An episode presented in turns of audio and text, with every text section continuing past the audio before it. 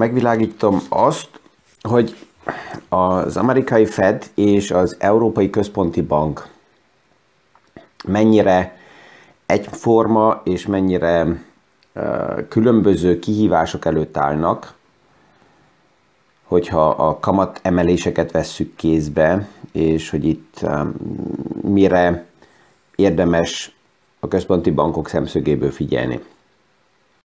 Mi is aktuális pénzpiaci témákról, összefüggésekről beszélgetünk. Gazdaságról érthetően János Zsoltal.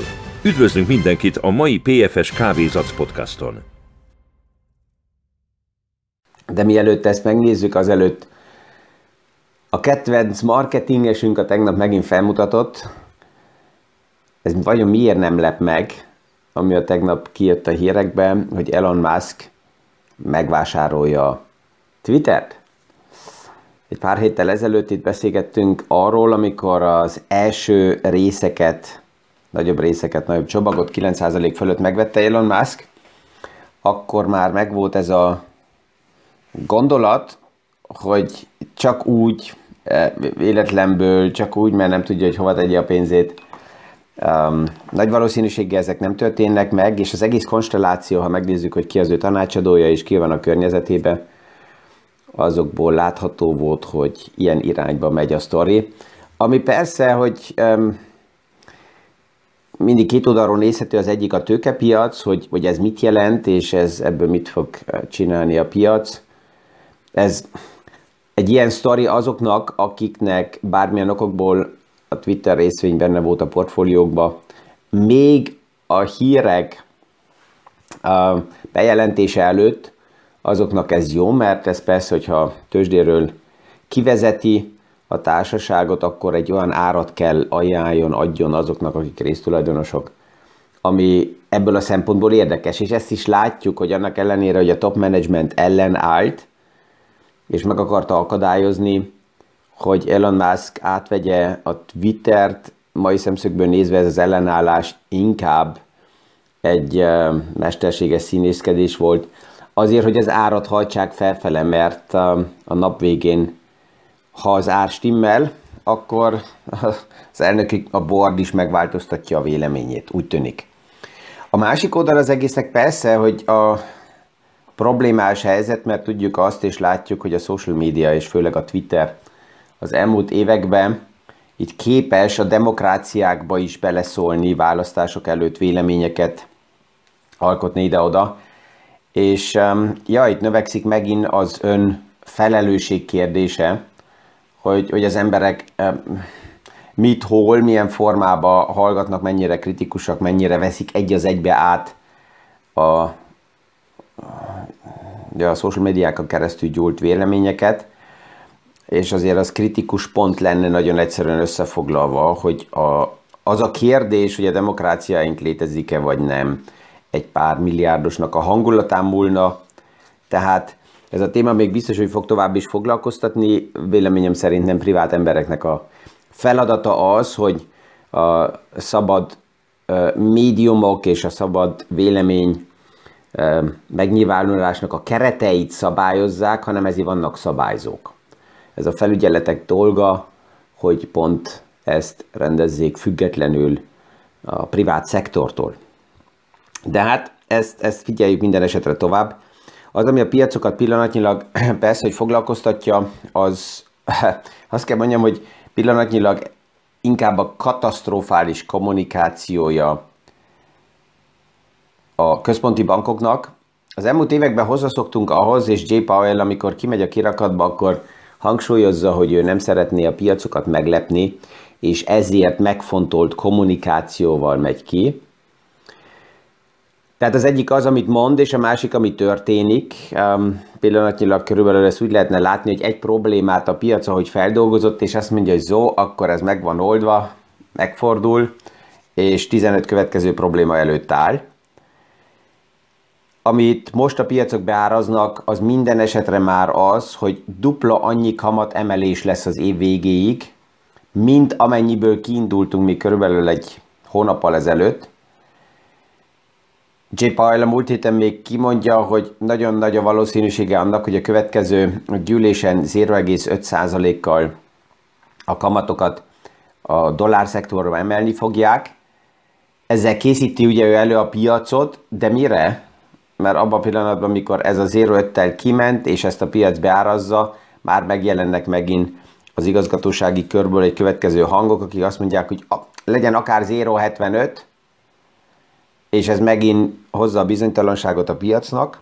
A másik pedig, hogy a mérleg leépítés az is májusban elindul, elkezdődik, és a kérdés az, hogy milyen gyorsasággal fog ez megtörténni, mert olyan egyszerűen hangzik, hogy mérleg leépítés, de ez, ez dupla terhet jelent a piacnak, az egyik oldalról kevesebb kötvényfelvásárlás, ez azt jelenti, hogy kevesebb hitel azoknak, akik, akik kötvényt szeretnének kibocsájtani, plusz az eddigi kötvényekből olyan évvégéig körülbelül 500 milliárd dollár értéket szeretne a Fed kivezetni a könyveiből.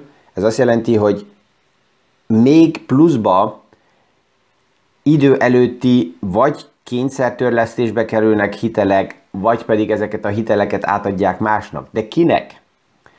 Tehát ez az, amivel a piac tovább is ezen a szinten küzd, és csak ha megnézzük, hogy a viselkedése az Európai Központi Banknak és az Amerikai Központi Banknak milyen, akkor itt két különböző fejlődés előtt um, állunk. Az Amerikai Központi Banknak nagyobb a szabadsága, hogy a kamatokkal és az aktuális helyzettel dolgozzon, már csak azért, mert az amerikai gazdaság sokkal erősebb, mint Európa, vagy bármelyik globális gazdasági regió. Tehát neki megvan az a lehetősége, hogy ha ő vozdul vissza, akkor ezt tudja kompenzálni az amerikai gazdaságnak, és ezen keresztül emellett a, a, a, a fogyasztónak a vásárló ereje. A második, ami lényeges, hogy Amerikában az, a kötvényportfóliók nincsenek annyira elterjedve, tehát ott nyugdíjpénztárak főleg nem kötvényekbe fektetnek be.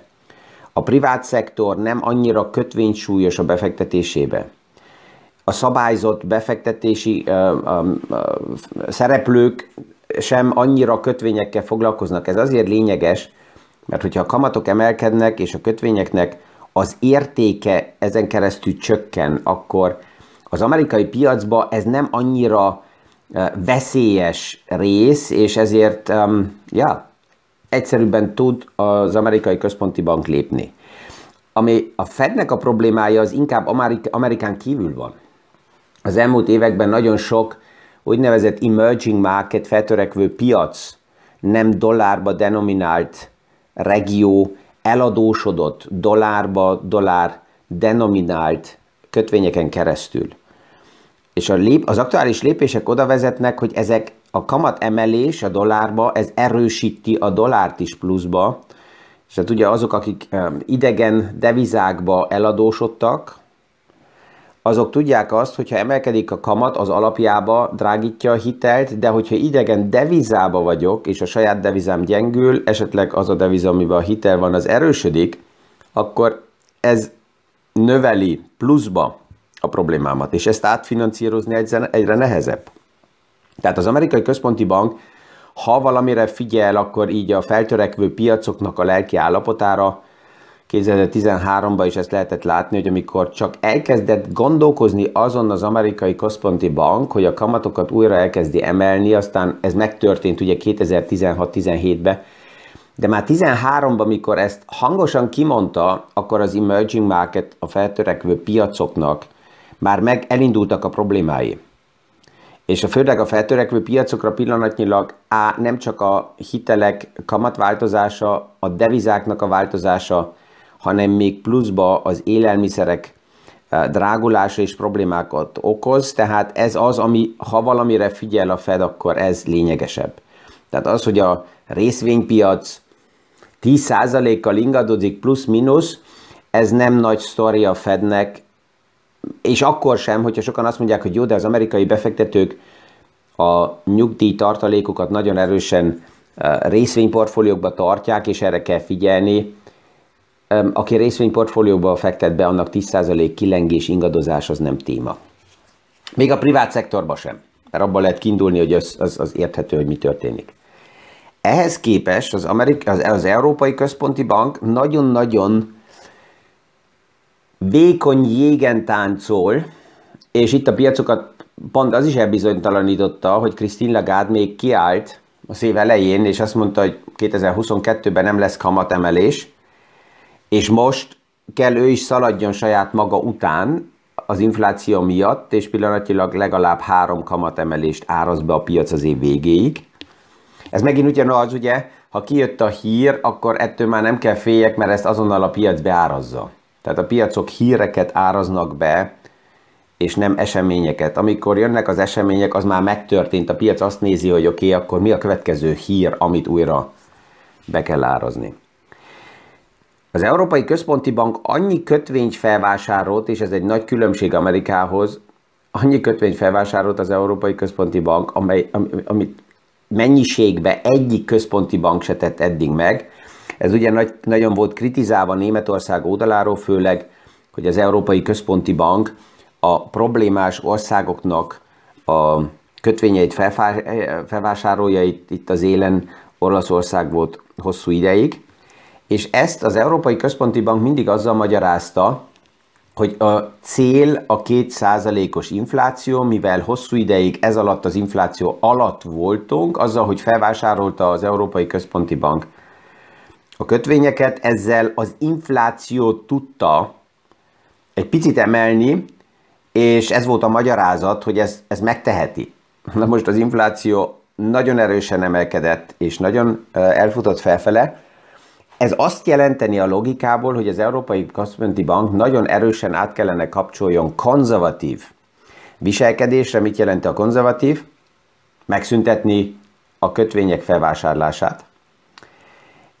Hogy el kell kezdeni eladni kötvényeket, ez még nem biztos, de minden esetre, hogy ne legyen vásárló. És itt jön egy pár olyan vélemény, akik azt mondják, hogy na já, de hogyha az Európai Központi Bank nem vásárol tovább kötvényeket, elkezdi emelni a kamatot, akkor egy pár ország csőd előtt áll.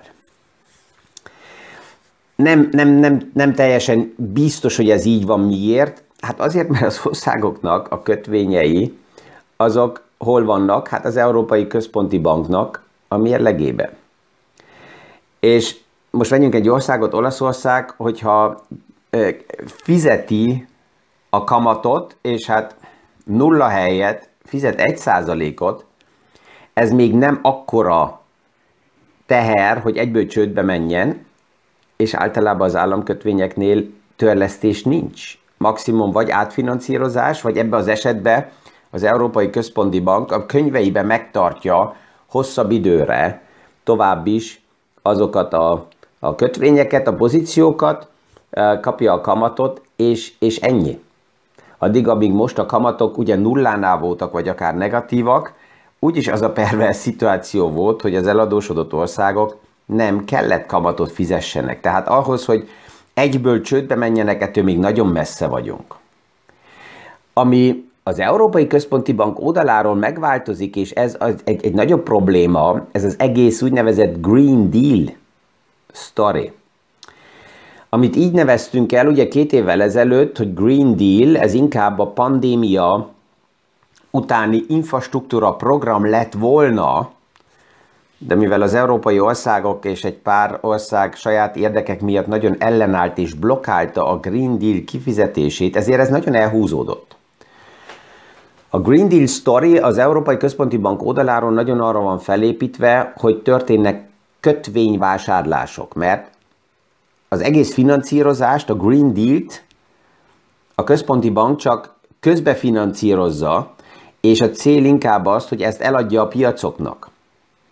Európába kötvényeket eladni azért kvázi egyszerűbb, mert um, főleg a szabályzott intézményi befektetőknek a portfóliójukba kötvényekkel belekerüljenek.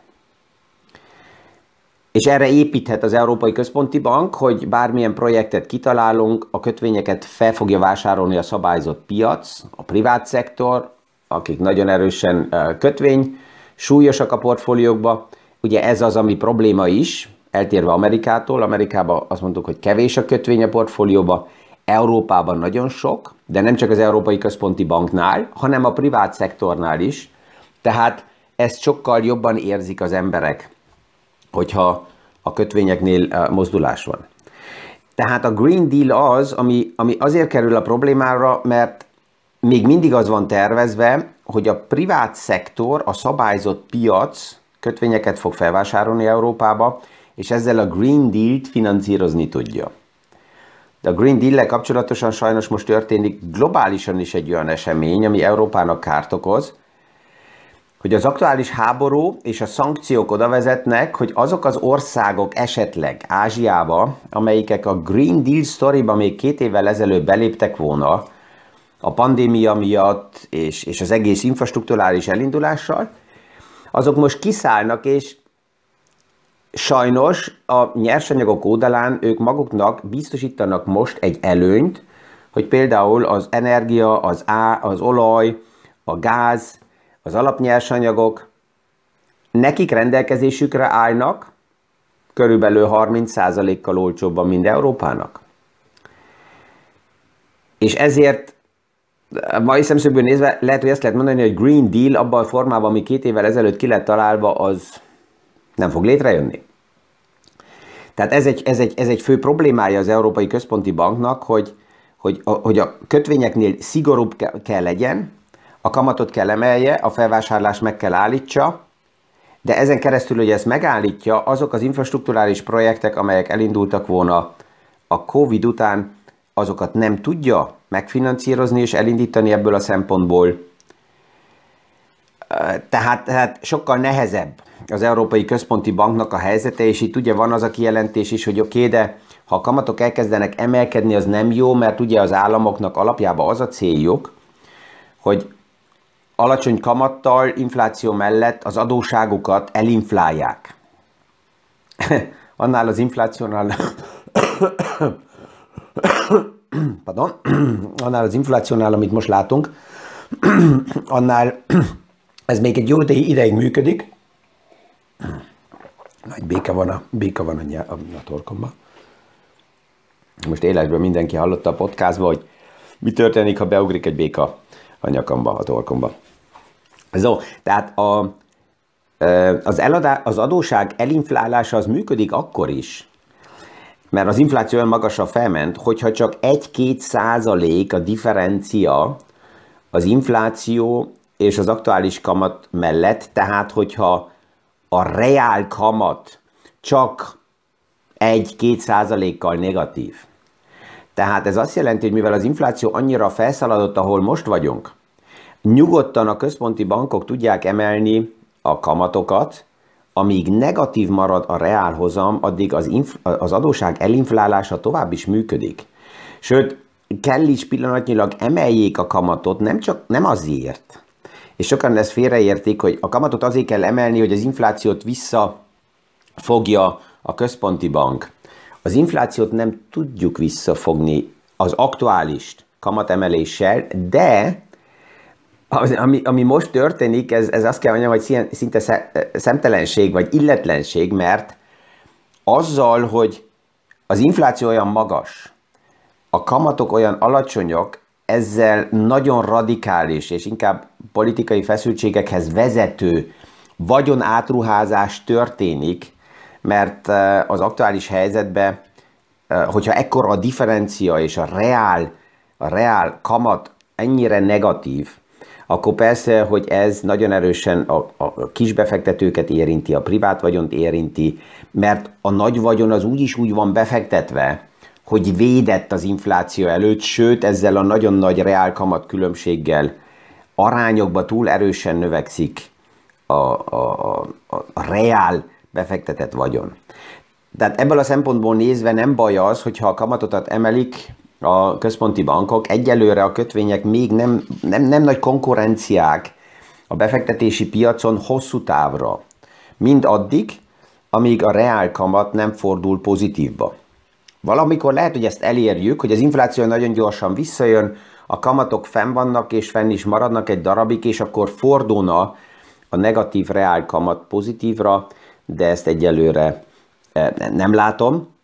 Ami tény, hogy ha a kamatok mennek felfele, akkor megjelenik a, a, a kötvénypiac rövid időre, mint alternatíva, tehát csökken ennek az úgynevezett TINA lerövidítésnek a hatása, ami azt mondta, hogy there is no alternative, tehát addig, amíg a kötvények negatívak voltak, vagy nulla volt, valójában azt lehetett állítani, hogy nincsen alternatíva, tehát a részvények irányába kell menni.